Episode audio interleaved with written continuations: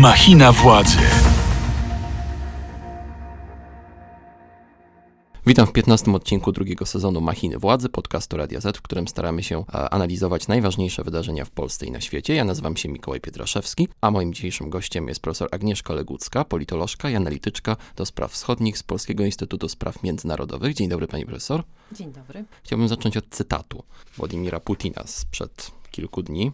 Specjalna operacja wojskowa to być może długotrwały proces, ale zdobycie przez Rosję nowych terytoriów jest znaczącym osiągnięciem. To duża rzecz. Co tu ukrywać, Morze Azowskie stało się wewnętrznym morzem Federacji Rosyjskiej.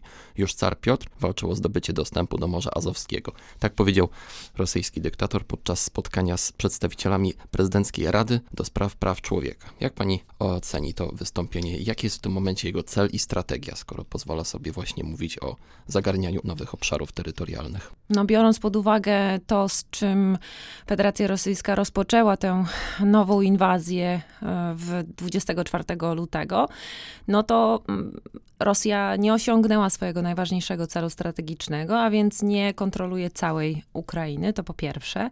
Po drugie, od czterech miesięcy nie zdobywa nowych terytoriów, a wręcz przeciwnie, e, straciła e, połowę swoich dotychczasowych osiągnięć terytorialnych, a więc cofa się a na rzecz ukraińskiej kontrofensywy. No i to wystąpienie można traktować jako takie, no, próba e, tego, co mówi też e, Emmanuel Macron, no pewnego rodzaju utrzymania e, zachowania twarzy, tego też odwoływania do mm, poprzednich carów e, rosyjskich, poprzednich, no bo Władimir Putin próbuje się kreować na takiego nowego cara Rosji, ale bardzo słabo mu to idzie.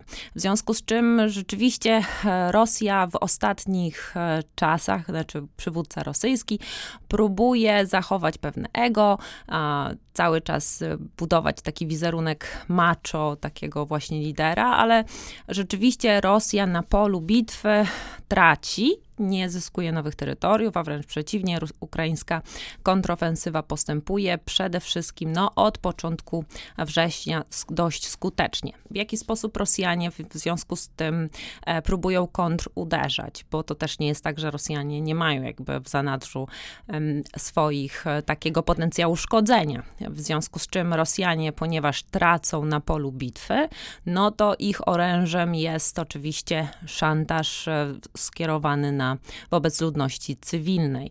I tutaj jesteśmy oczywiście świadkami tego, że niszczą infrastrukturę krytyczną, energetyczną. Zwłaszcza energetyczną właśnie. No ale no, ofiarami są oczywiście e, cywile, ludność cywilna, pozbawiając ich prądu, dostępu do wody, no nie tylko właśnie energetyczną, no ale to wszystko powoduje to, że Ukraińcy nie mają światła, nie mają wody, nie mają możliwości funkcjonowania każdego dnia.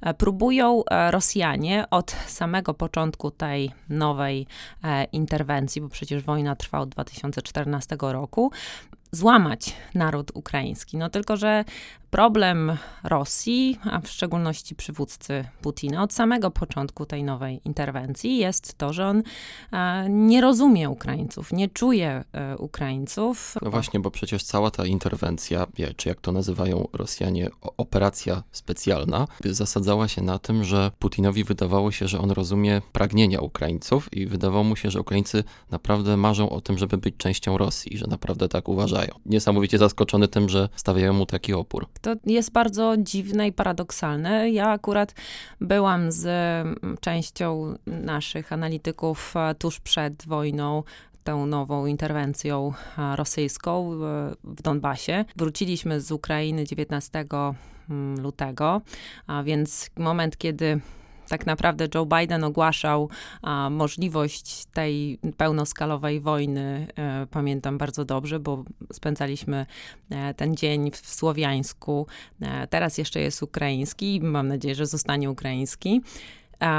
No, właśnie 16 lutego pamiętamy ten dzień, kiedy Joe Biden właśnie ogłaszał to, tę słynną konferencję. No, myśmy spędzali go właśnie w hotelu w Słowiańsku. No, ale rozmawialiśmy też e, z ludźmi właśnie z Donbasu i to, czego nie rozumie właśnie, e, nie rozumiał też wywiad e, rosyjski, który no, robił takie same wywiady, takie same e, przeprowadzał rozmowy prawdopodobnie z mieszkańcami Donbasu, że Tam świadomość tych ludzi jest taka, że oni mają takie poczucie bycia lokalnymi jest taki toast, że za was, za nas i za Donbas. E, I rzeczywiście, e, jak rozmawialiśmy tam z tymi osobami, oni mówili, pytali, zadawaliśmy im takie pytanie dość regularnie, czy szykują się do wojny i czy mają spakowane walizki. I oni mówili coś takiego, że e, no nie mają spakowanych walizek, ale wiedzą, co zapakować do tych walizek. I to było dość symptomatyczne dla nas wtedy, że bardzo często wspominali to, że nie szykują się do wojny, że to jest wojna informacyjna, że mimo tego, że wtedy pamiętamy 150 tysięcy żołnierzy stacjonowało tuż przy granicy E, ukraińskiej, oni to odbierali jako coś, właśnie element takie, takiej presji rosyjskiej. E, ale trzeba podkreślić, że mimo takiego społecznego, ja bym powiedziała, takiego wyparcia E, wśród ludności miejscowej, to armia ukraińska była mocno przekonana o tym, że będzie interwencja rosyjska i też wywiad ukraiński był bardzo mocno przekonany o tym, że będzie e, interwencja, między innymi właśnie dzięki też amerykańskiemu wywiadowi, który był mocno o tym przekonany. Kiedy przyjechaliśmy do Kijowa, no to wtedy amerykańska E, ambasada mocno właśnie też nas przekonywała, żebyśmy stamtąd wyjechali. Chciałbym jeszcze tylko wrócić do tego przemówienia Putina, bo mówiła pani o tym, że to jest jakaś taka próba ratowania twarzy, bo to jednak jest zmiana retoryki, już nie jest e, taka defensywna, że musimy się bronić przed NATO, bronić przed nazistami z Ukrainy, tylko wprost ekspansja terytorialna, rozszerzenie obszaru. Czy pani zdaniem to jest jakiś taki rodzaj rozpaczliwej już taktyki ze strony Putina, że on właśnie próbuje e, desperacko Y, uratować sens swojej władzy, przede wszystkim w oczach obywateli Rosji? Znaczy musimy zdawać sobie sprawę, że ta narracja rosyjska co do e, wojny w Ukrainie cały czas się zmienia. Ona nie ma takiej pełnej ciągłości, logiki, ona jakby dostosowuje się do sytuacji, no, jest taką, taką byśmy powiedzieli, pewną hybrydą. Czyli ta korekta retoryczna jest po prostu elementem tej zmiany, elementem absolutnie fundamentalnym. Tak. Co do pewnych fundamentów, które się nie zmieniają, nawet od 2014 roku, a nie zmienia się się narracja o nazistach e, w Ukrainie, o ludobójstwie tak zwanym, bo to rzekomym oczywiście, i tej ekspansji NATO. Fundamentem do tego jest to, że neguje się ukraińską e, państwowość, ukraińską narodowość jako taką i to, że e, w Ukrainie tak naprawdę nie ma Ukrainy, tylko jest reżim kijowski, na, na bandę, banderowcy, już tak cytuję rosyjską propagandę, propagandę, ale e, to, że odbiera się w ogóle Ukraińcom prawo do bycia samodzielnym bytem, podmiotem, e, w związku z czym próbuje się przekonać Rosjan, że właśnie Rosja jest okrążona, zagrożona, a jednocześnie Zachód przeko- za, może nie Zachód, co cały świat, y, Afrykę, Bliski Wschód, Chiny na przykład, też próbuje się przekonać o tym, a przede wszystkim też samych Rosjan, że w Ukrainie e, walczą Amerykanie, NATO, Polacy. Tak, że tak to jest, że, że Ukraina nie jest właściwie niepodległym państwem, ponieważ jest e, państwem absolutnie uzależnionym od Zachodu, który rozgrywa swoje własne interesy ekonomiczne i militarne i polityczne z Rosją. Tak, to tam są tak naprawdę Amerykanie, głównie Amerykanie. E, Europejczycy też nie są podmiotem, tylko są marionetką w rękach Amerykanów, a to też Chińczycy powtarzają tę samą narrację. Tak, bo Putin raczej nigdy nie szanował Unii Europejskiej jako pewnego tworu politycznego. Tak, my jesteśmy jako Unia Europejska za słabi, my jesteśmy właśnie też tylko i wyłącznie w rękach Amerykanów, takim e, quasi podmiotem. To pozwala pokazać Ros e, Rosjanom, ale też całemu światu, który sprzyja albo jest, próbuje być neutralny względem e, tej tak zwanej specjalnej operacji wojskowej, żeby nie zajmować e, strony albo właśnie sprzyjać rosyjskim e, interesom. To też warto podkreślić, Chińczycy też tę e, propagandę sieją w taki sposób, że to Amerykanie pchają e, Ukraińców do tej wojny. Albo... Chińczycy, którzy formalnie zachowują neutralność, ale nie dołączają się na przykład do międzynarodowych sankcji. No właśnie, Chińczycy tutaj e, w przeciwieństwie do czasów pandemii, kiedy Rosjanie rozpowszechniali chińską propagandę odnośnie źródeł wirusa, to teraz się zamienili miejscami, to właśnie Chińczycy popier- znaczy kopiują rosyjską propagandę, jeżeli chodzi o e, kwestie ukraińskie. W związku z czym te dwa mocarstwa bardzo skrupulatnie, jeżeli chodzi o propagandę, e, współpracują e, ze sobą. Wracając do pana pierwotnego pytania, czy hit Putin e, chce tę ekspansję terytorialną e, rozwijać w Ukrainie, to ja bym powiedziała, że to jest wojna tak naprawdę grabieżcza, tak ogólnie rzecz biorąc. E, zarówno terytorialna, ale też ludnościowa.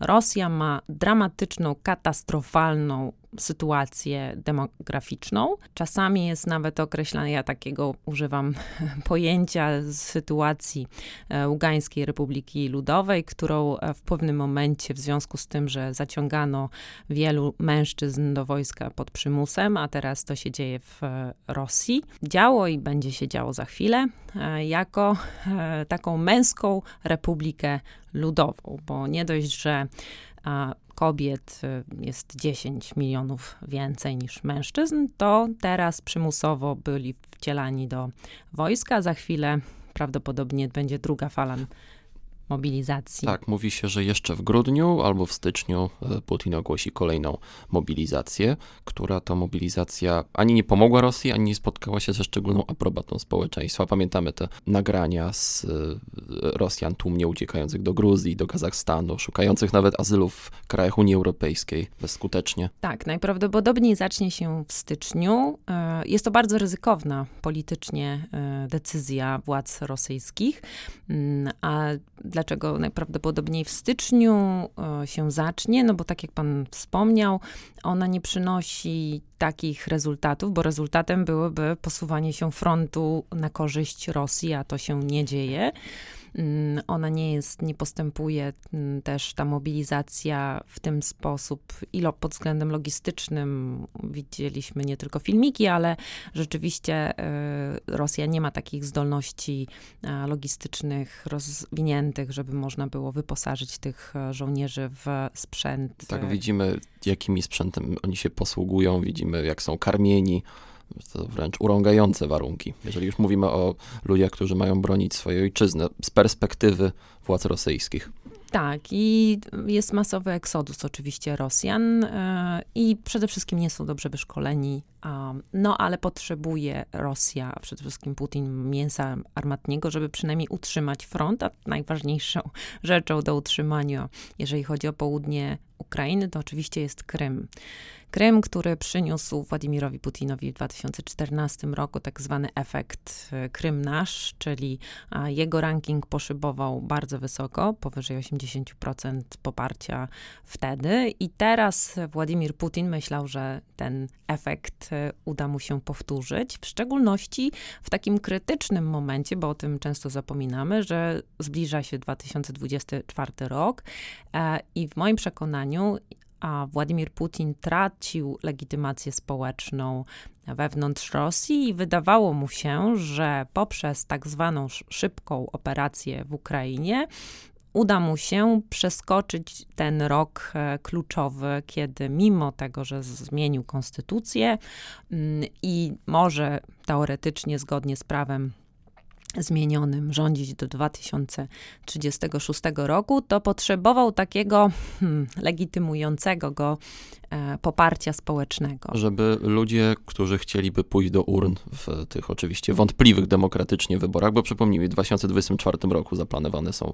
wybory tak. prezydenckie w Rosji, a to potrzebował, żeby ludzie mieli uzasadnienie, dlaczego mają głosować na Władimira Putina. Tak. Czyli ergo w tym przypadku, że zapewnia im bezpieczeństwo i poszerza e, obszar i wpływy Rosji. Poszerza obszar, wpływy, no i w ramach tej grabieżczej wojny w Ukrainie e, po, zwiększa i terytorium, ale zwiększa też symbolikę państwa rosyjskiego.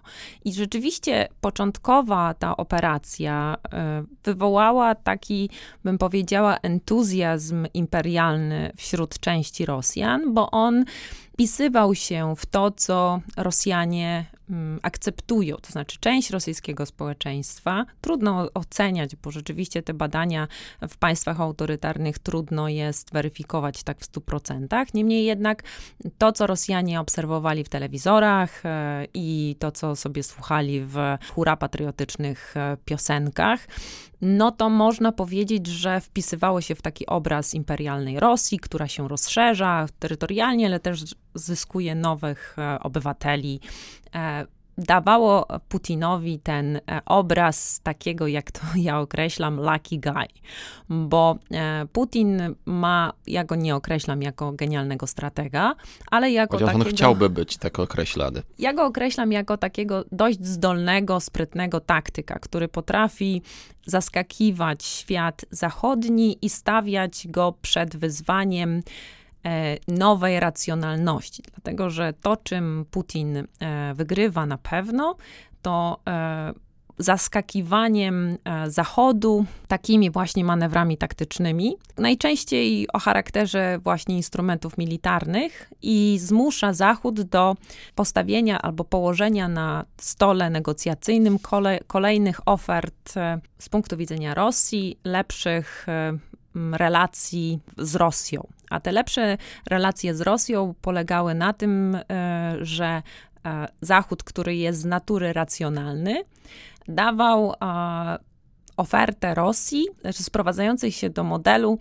pracujmy z Rosją taka, jaka ona jest. Próbujmy się dostosować do tych realiów w celu na przykład wypracowania pewnych kompromisów politycznych albo zysków gospodarczych. Tutaj mówimy oczywiście o handlu surowcami energetycznymi na Dokładnie przykład. tak. Małym druczkiem tam było napisane, nieważne czy Putin e, przestrzega praw człowieka, czy też nie przestrzega tego, że tam jest opozycja polityczna. No, z tą opozycją polityczną trzeba było też jakoś równolegle negocjować, jakoś ich wspierać też finansowo, czy nie. W każdym bądź razie e, Putin, to nie jest pierwsza wojna Putina, walczył z Czeczenią, walczył z, e, w Syrii, walczył z, anektował Krym, niemniej jednak... Gruzję. Oczywiście. W związku z czym każdy, każdy te awantury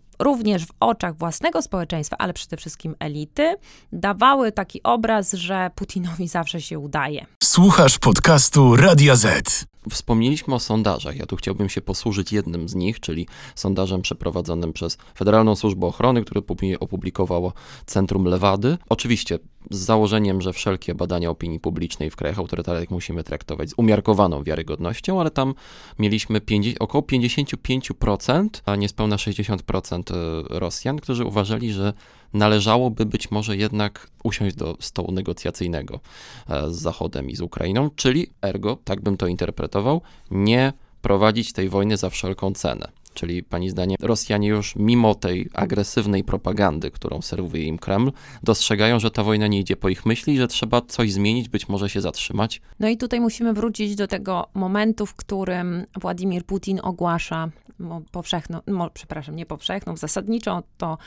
e, właściwie można powiedzieć, że ona była powszechna, dlatego że mimo nazwy, że ona się nazywała częściowa mobilizacja, to nie było takich jasnych ram kogo ona dotyczy. Mówimy o, tej, o tym orędziu Putina z końca września. 21 września on ogłasza, że e, będzie to częściowa mobilizacja, ale potem były mm, jakby wykluczenia z tej, z tej e, mobilizacji niektórych e, osób, sektor, niektórych osób, na przykład IT-szników, czyli osób, e, które się zajmują sektorem IT, e, deputowanych na przykład, także wyłączono z, z tego kręgu, które były, miały być mobilizowane. E, I od tego momentu Rosjanie zaczęli czuć trwogu, czyli zaniepokojenie od pierwszy raz od 30 lat także badania pokazały, że e, to był moment takiego strachu przed e, Władimirem Putinem i od tego momentu Rosjanie zaczęli bardziej akceptować, a wręcz czuć, że trzeba by było siąść do rozmów negocjacyjnych, bo wielu Rosjan, i to też e, pokazują badania, zaczęło czuć, że jest wojna. Nie zaczęła się ona właśnie, znaczy ta nowa interwencja podkreślmy. Nie zaczęła się ona właśnie w lutym, tylko dla nich we wrześniu. Bo do tej pory ona była tylko w, na ekranach telewizorów i właśnie była takimi swego rodzaju igrzyskami, które widzieli w telewizorach i można było to popierać. Taka wojna w XXI e, wieku, e, widziana z ekranów telewizorów, w związku z czym... Ale nie nasza, my nie bezpośrednio nie, nie dotyka nas... nas bezpośrednio, w związku z czym jeżeli nie przychodzi do naszych domów, no to jest okej. A w momencie, kiedy przychodzą pawiestki, czyli te dokumenty, które wzywają na front, no to wtedy już trzeba się zastanowić, czy ją popieramy. A ponieważ nie bardzo można nie popierać, bo przypomnijmy, że jednak jest to reżim dość opresyjny, w sensie takim, że e, za nieprzestrzeganie tego, żeby pójść e, do e, komisji wojskowej, to Rosjanie nie bardzo nie wiedzą, jak sobie z tym poradzić, a zdają sobie sprawę, że jeżeli wyjdą na ulicę, to mogą dostać po głowie od policjanta dość mocno, albo w ich przekonaniu alternatywą jest pójście do więzienia, w związku z czym albo uciekają z kraju, albo właśnie idą do komisji wojskowej to jedyną opcją jest właśnie, no niech ten Putin pójdzie i porozmawia i wreszcie zakończy ten konflikt. Więc e, z tego powodu, ja tak e, to interpretuję, rośnie e, procent Rosjan, którzy chcą tę wojnę zakończyć. A nie dlatego specjalnie, że wierzą w Ukrainę i że chcieliby tę wojnę skończyć na korzyść Ukrainy, tylko po prostu w ich życiu nagle a ta wojna weszła z butami i lepiej, żeby ona się skończyła. Jak to y, obywatele po prostu pragną odrobiny spokoju, a teraz go nie uzyskają. Tak, e, trzeba zdawać sobie sprawę, że społeczeństwo rosyjskie jest ogromnie zatomizowane e, i my też czasem się zastanawiamy pewnie, dlaczego Rosjanie nie wychodzą na ulicę, dlaczego się nie buntują przeciwko polityce Putina, a przecież to jest e, polityka taka, która, nie wiem, e, bombarduje ludzi e, na ulicach, że mają do czynienia z wojną taką na miarę XX wieku, z podręczników, że to jest brutalna wojna. I mają dostęp do tych informacji, mają możliwość widzenia, jak to się odbywa.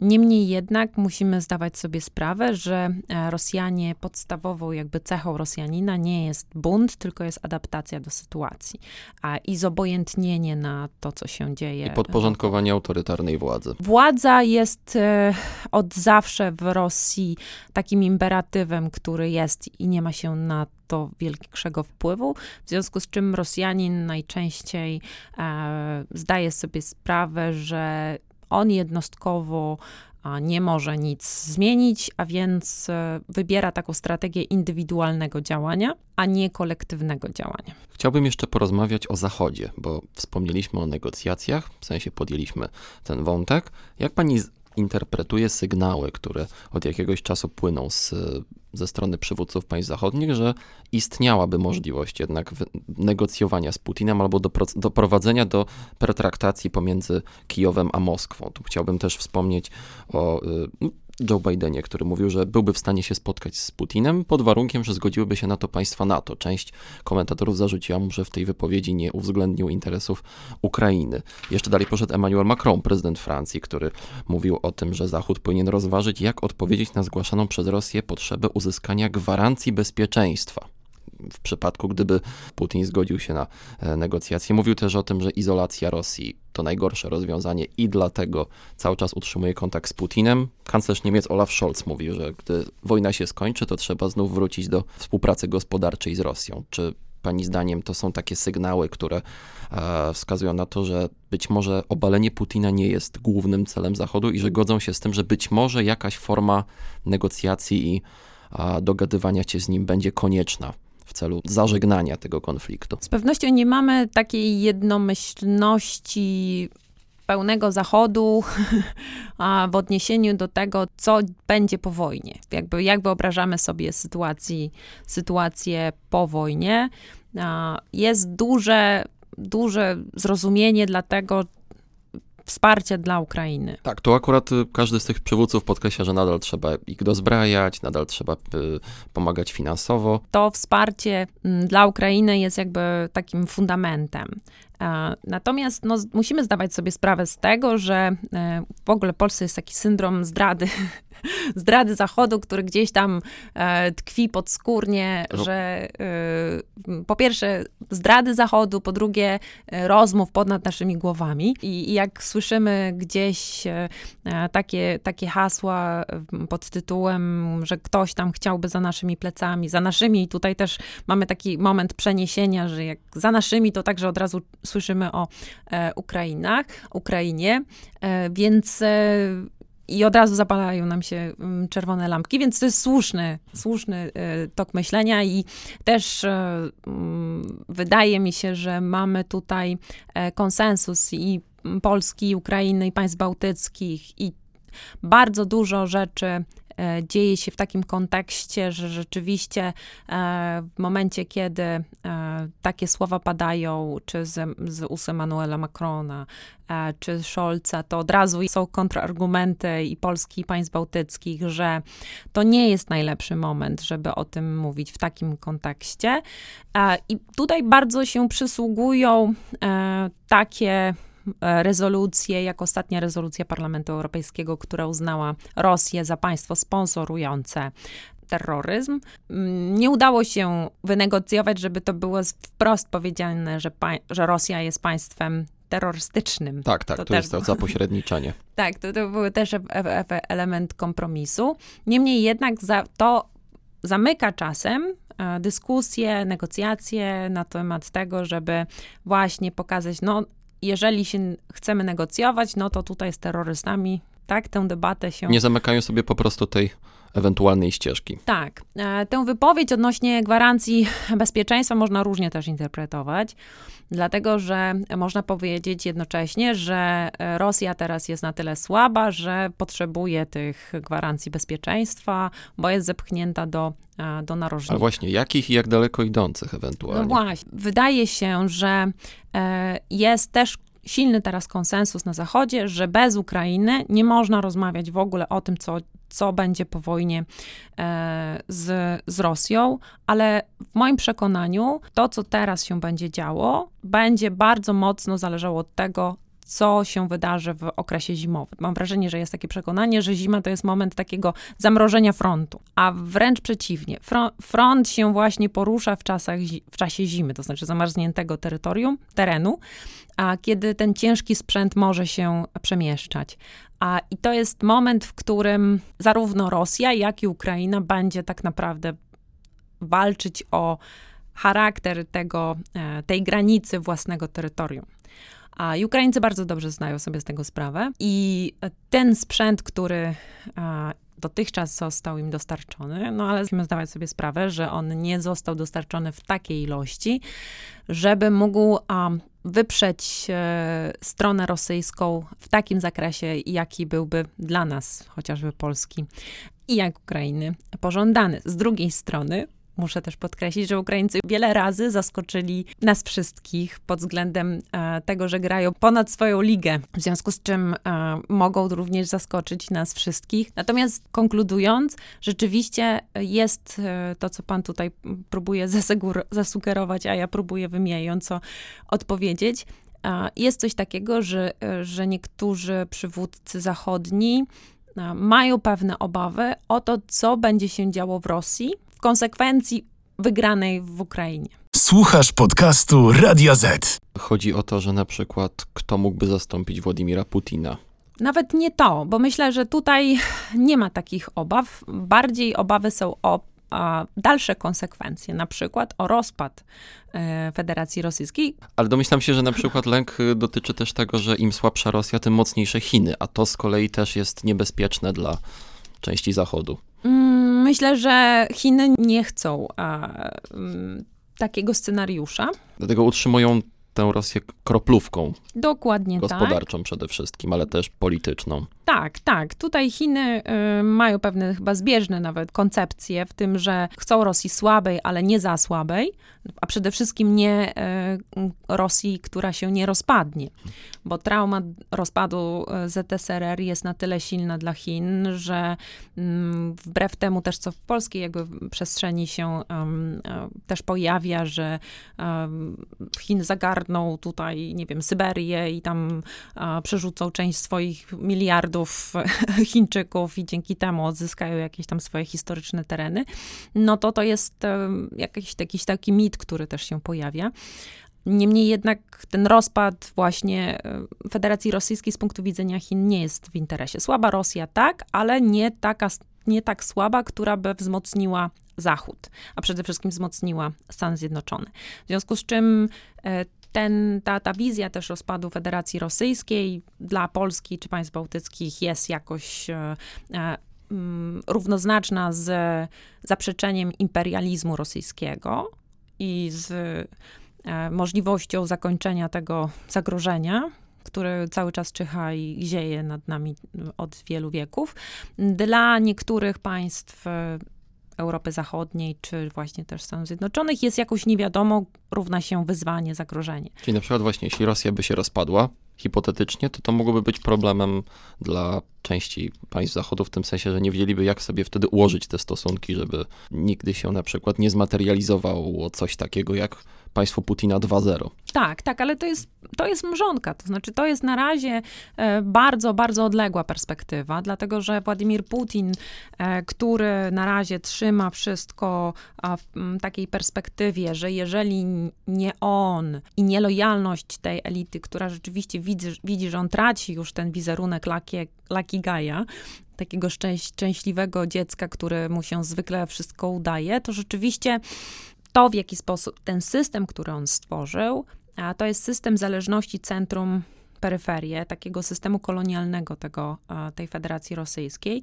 I na ten moment nie ma takich przesłanek e, rozpadu Federacji Rosyjskiej, ale mm, ta wizja rozpadu Związku Radzieckiego cały czas gdzieś tam e, się unosi nad wieloma przywódcami. Z czego może wynikać taka obawa właśnie części zachodnich przywódców, e, albo raczej właśnie taka ostrożność, że oni jednak dopuszczają te negocjacje, czy albo na przykład ta ostrożność w dozbrajaniu Ukrainy taką bronią, która mogłaby ofensywnie zaatakować Rosję na, na, na, jej terytorium? Czy to jest obawa przed tym, że Putin może użyć broni atomowej, czy raczej, no, że to jest mało realne? Mm, jest dość duża grupa sowietologów, którzy znają Rosję przez pryzmat Związku Sowieckiego. I jakby ten duch Związku Sowieckiego cały czas funkcjonuje w dzisiejszych analizach i patrzy się przez, na Rosję przez pryzmat, znaczy zimnej wojny po prostu, pryzmat Johna Meinsheimera.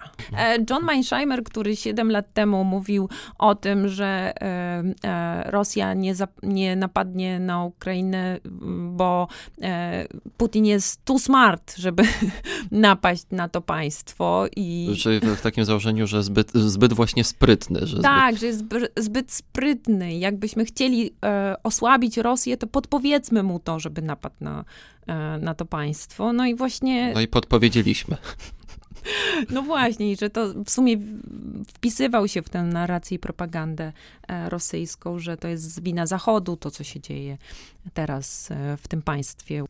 W związku z czym, no właśnie, takie patrzenie na Rosję przez pryzmat silnego nuklearnego e, państwa. I cały czas to, to zagrożenie bronią nuklearną, to o czym pan wspomniał, to rzeczywiście jest cały czas po pierwsze patrzenie przez pryzmat Związku Sowieckiego i tego zagrożenia mm, wojną, e, wojną atomową. Już to Ukraińcy lepiej rozumieją. Teraz był, e, było, była taka konferencja w Dżakarcie e, i taka wypowiedź Ukrainki i była bardzo jasna. To nieważne, czy nas zabijacie bronią konwencjonalną, czy atomową tak naprawdę. My i tak będziemy się bronić. I ta, znaczy, no właśnie e, ta, ta wizja, ta mitologizacja broni atomowej jest e, teraz w pewien sposób się pryska, bo cały czas można szantażować e, z punktu widzenia Rosji tą bronią atomową, ale w momencie, kiedy Ukraińcy mówi, mówią, my nie mamy żadnej innej alternatywy, my musimy odbijać nasze terytoria, bo inaczej będziemy cały czas e, podlegać temu szantażowi w przyszłości, będziemy podlegać szantażowi e, obecnie. Jeżeli nie będziemy szli dalej, to uznamy de facto, że e, te terytoria, które teraz okupujecie, są wasze, w sensie rosyjskim. Ostatnie pytanie. Co pani zdaniem może się wydarzyć w najbliższych miesiącach i czy istnieje jakaś taka graniczna data, na przykład do której Putin będzie chciał coś konkretnego osiągnąć? On już chciał osiągnąć e, tę datę znacznie wcześniej. Bo on w ciągu trzech dni chciał um, zmusić władze w Kijowie do ucieczki. E, I cały czas ta data się przesuwa i przesuwa. On reaguje on, Rosjanie nigdy nie mają jednego scenariusza y, na stole. To jest bardzo istotne. Czyli nie ma sensu w tym momencie hipotetyzować, jakie są długofalowe strategie Putina, że tam, nie wiem, do maja coś by chciało osiągnąć, zająć, tylko po prostu to się zmienia. Tak jak ja widzę teraz tę sytuację. Rosjanie chcą w jakiś sposób e, zmusić różne, różnego rodzaju e, szantażami e, energetycznym poprzez wzrost cen, które teraz obserwujemy, falą migrantów, którą chcą wywołać, ale nie wiadomo, czy się uda. Możemy jeszcze obserwować różnego innego rodzaju szantaże, ale też pozytywnymi hasłami, właśnie rozmów pokojowych. Uważam, że ta pułapka rozmów pokojowych może być nawet bardziej niebezpieczna, bo świat będzie mówił, no ale przecież pokój jest e, ważniejszy niż e, wojna, jest wartością samą w sobie, ale pułapka rozmów pokojowych może być w tym sposób niebezpieczna, że celem tego wszystkiego jest uzyskanie tak zwanej pauzy strategicznej. W rozumieniu tego, że zasiądziemy w rozumieniu Rosjan do rozmów e, quasi pokojowych, po to tylko, żeby na terenach, które są dla Rosjan istotne, na tych terenach, gdzie są e, jeszcze pod kontrolą Rosjan, do Krymu, tych zmobilizowanych, e, którzy są na miejscu, na południu Ukrainy, przeszkolić, dozbroić jeszcze wysłać im trochę broni i w momencie, kiedy ten front zimą będzie na korzyść Rosji się przesuwał, a właśnie odbić te tereny, jak odbity ostatnio od Ukraińców Hersoń i zmusić Ukraińców do e, wycofania się e, na korzyść właśnie Rosjan.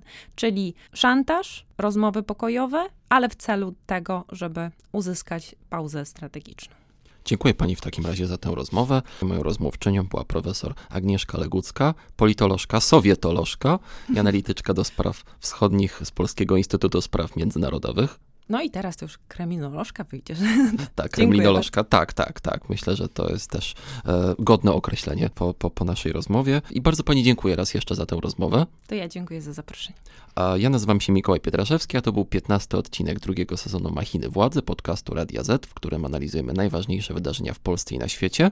Tymczasem słuchajcie nas na playerze Radia Z, na YouTubie i na serwisach streamingowych takich jak Spotify. Ja ze swojej strony również dziękuję i żegnam się z Wami w tym roku, ponieważ w przyszłym tygodniu spotka się z Wami Błażej Makarewicz, a następny odcinek dopiero po przerwie świąteczno-noworocznej na początku stycznia, więc dziękuję za to, że byliście z nami. Życzę Wam zdrowych, spokojnych świąt. Razem z Panią Profesor życzymy zdrowych, Jak spokojnych świąt i szczęśliwego nowego roku, oby spokojniejszego i a, z bardziej pozytywnym przesłaniem niż ten mijający. No właśnie, żeby się wojna skończyła. Żeby się wojna skończyła i żeby skończyła się dobrze dla nas. I dla Ukrainy. Do, I dla Ukrainy przede wszystkim. Dziękuję w takim razie. Do usłyszenia. Machina władzy. Więcej podcastów na player radioz.pl.